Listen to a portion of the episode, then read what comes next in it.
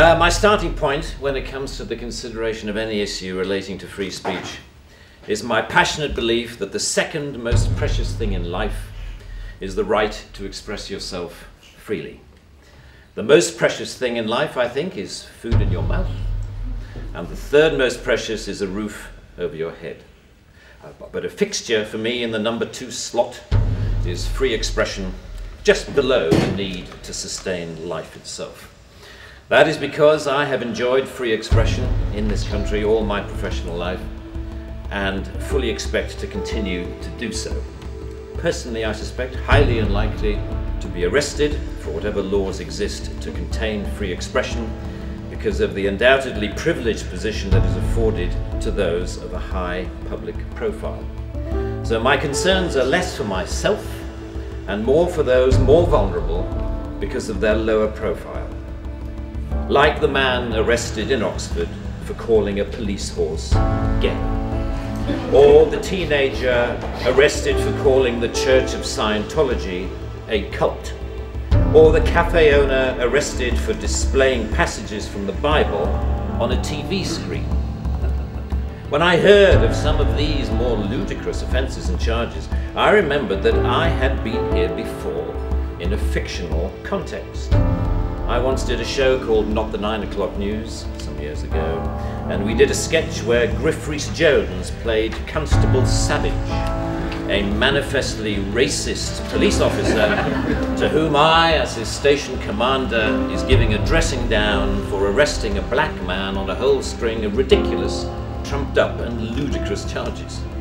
The charges for which Constable Savage arrested Mr. Winston Kodogo of 55 Mercer Road were these walking on the cracks in the pavement, walking in a loud shirt in a built up area during the hours of darkness, and one of my favorites, walking around all over the place.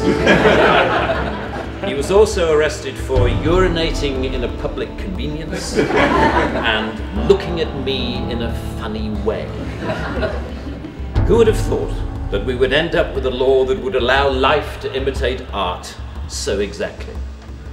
I read somewhere a defender of the status quo claiming that the fact that the gay horse case was dropped after the arrested man refused to pay the, uh, to pay the fine, and that the Scientology case was also dropped at some point during the court process, was proof that the law was working well, ignoring the fact that the only reason these cases were dropped was because of the publicity that they had attracted. The police sensed that ridicule was just around the corner and withdrew their actions. But what about the thousands of other cases that did not enjoy the oxygen of publicity, that weren't quite ludicrous enough to attract media attention? Even for those actions that were withdrawn, people were arrested, questioned, taken to court, and then released. You know, that isn't a law working properly. That is censoriousness of the most intimidating kind, guaranteed to have, as Lord Dear says, a chilling effect on free expression and free protest. Parliament's Joint Committee on Human Rights summarised, as you may know, this whole issue very well by saying, while arresting a protester for using threatening or abusive speech may, depending on the circumstances, be a proportionate response, we do not think that language or behavior that is merely insulting should ever be criminalized in this way. The clear problem with the outlawing of insult is that too many things can be interpreted as such. Criticism is easily construed as insult by certain parties. Ridicule easily construed as insult. Sarcasm, unfavorable comparison, merely stating an alternative point of view to the orthodoxy can be interpreted as insult. And because so many things can be interpreted as insult, it is hardly surprising that so many things have been, as the examples I talked about earlier show.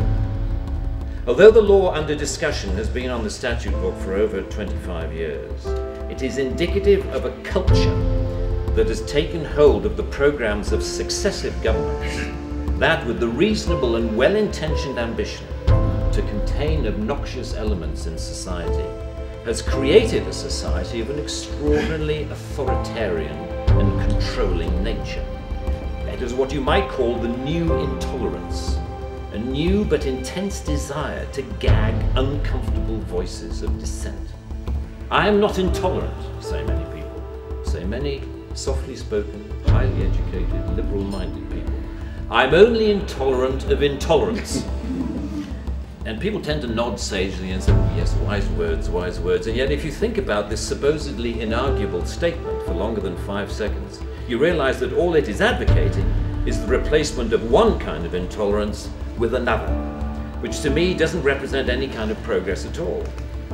Underlying prejudices, injustices, or resentments are not addressed by arresting people. They are addressed by the issues being aired, argued, and dealt with, preferably outside the legal process.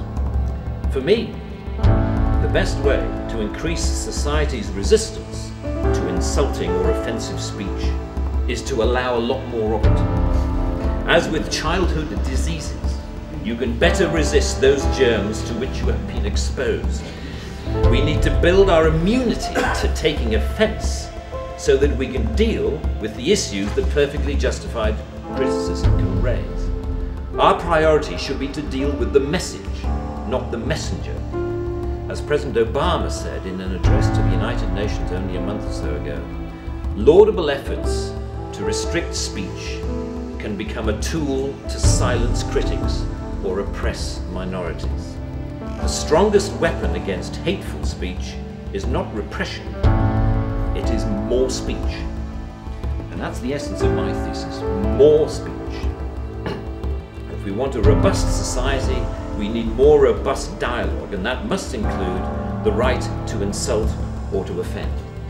And as, even if, as Lord Dear says, you know, the freedom to be inoffensive is no freedom at all.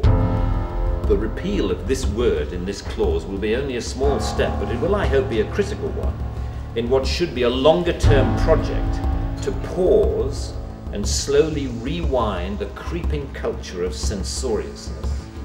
It is a small skirmish in the battle, in my opinion, to deal with what Sir Salman Rushdie refers to as the outrage industry. Self appointed arbiters of the public good encouraging media stoked outrage to which the police feel under terrible pressure to react. A newspaper rings up Scotland Yard. Someone has said something slightly insulting on Twitter about someone who we think a national treasure. What are you going to do about it?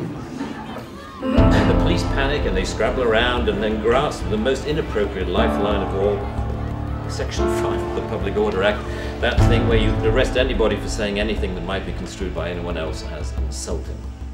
You know, they don't seem to need a real victim, they need only to make the judgment that somebody could have been offended if they had heard or read what has been said. The most ludicrous degree of latitude. The storms that surround Twitter and Facebook comment have raised some fascinating issues about free speech, which we haven't really yet come to terms with. Firstly, that we all have to take responsibility for what we say, which is quite a good lesson to learn. But secondly, we've learned how appallingly prickly and intolerant society has become of even the mildest adverse comment. The law should not be aiding and abetting this new intolerance. Free speech can only suffer if the law prevents us from dealing with its consequences.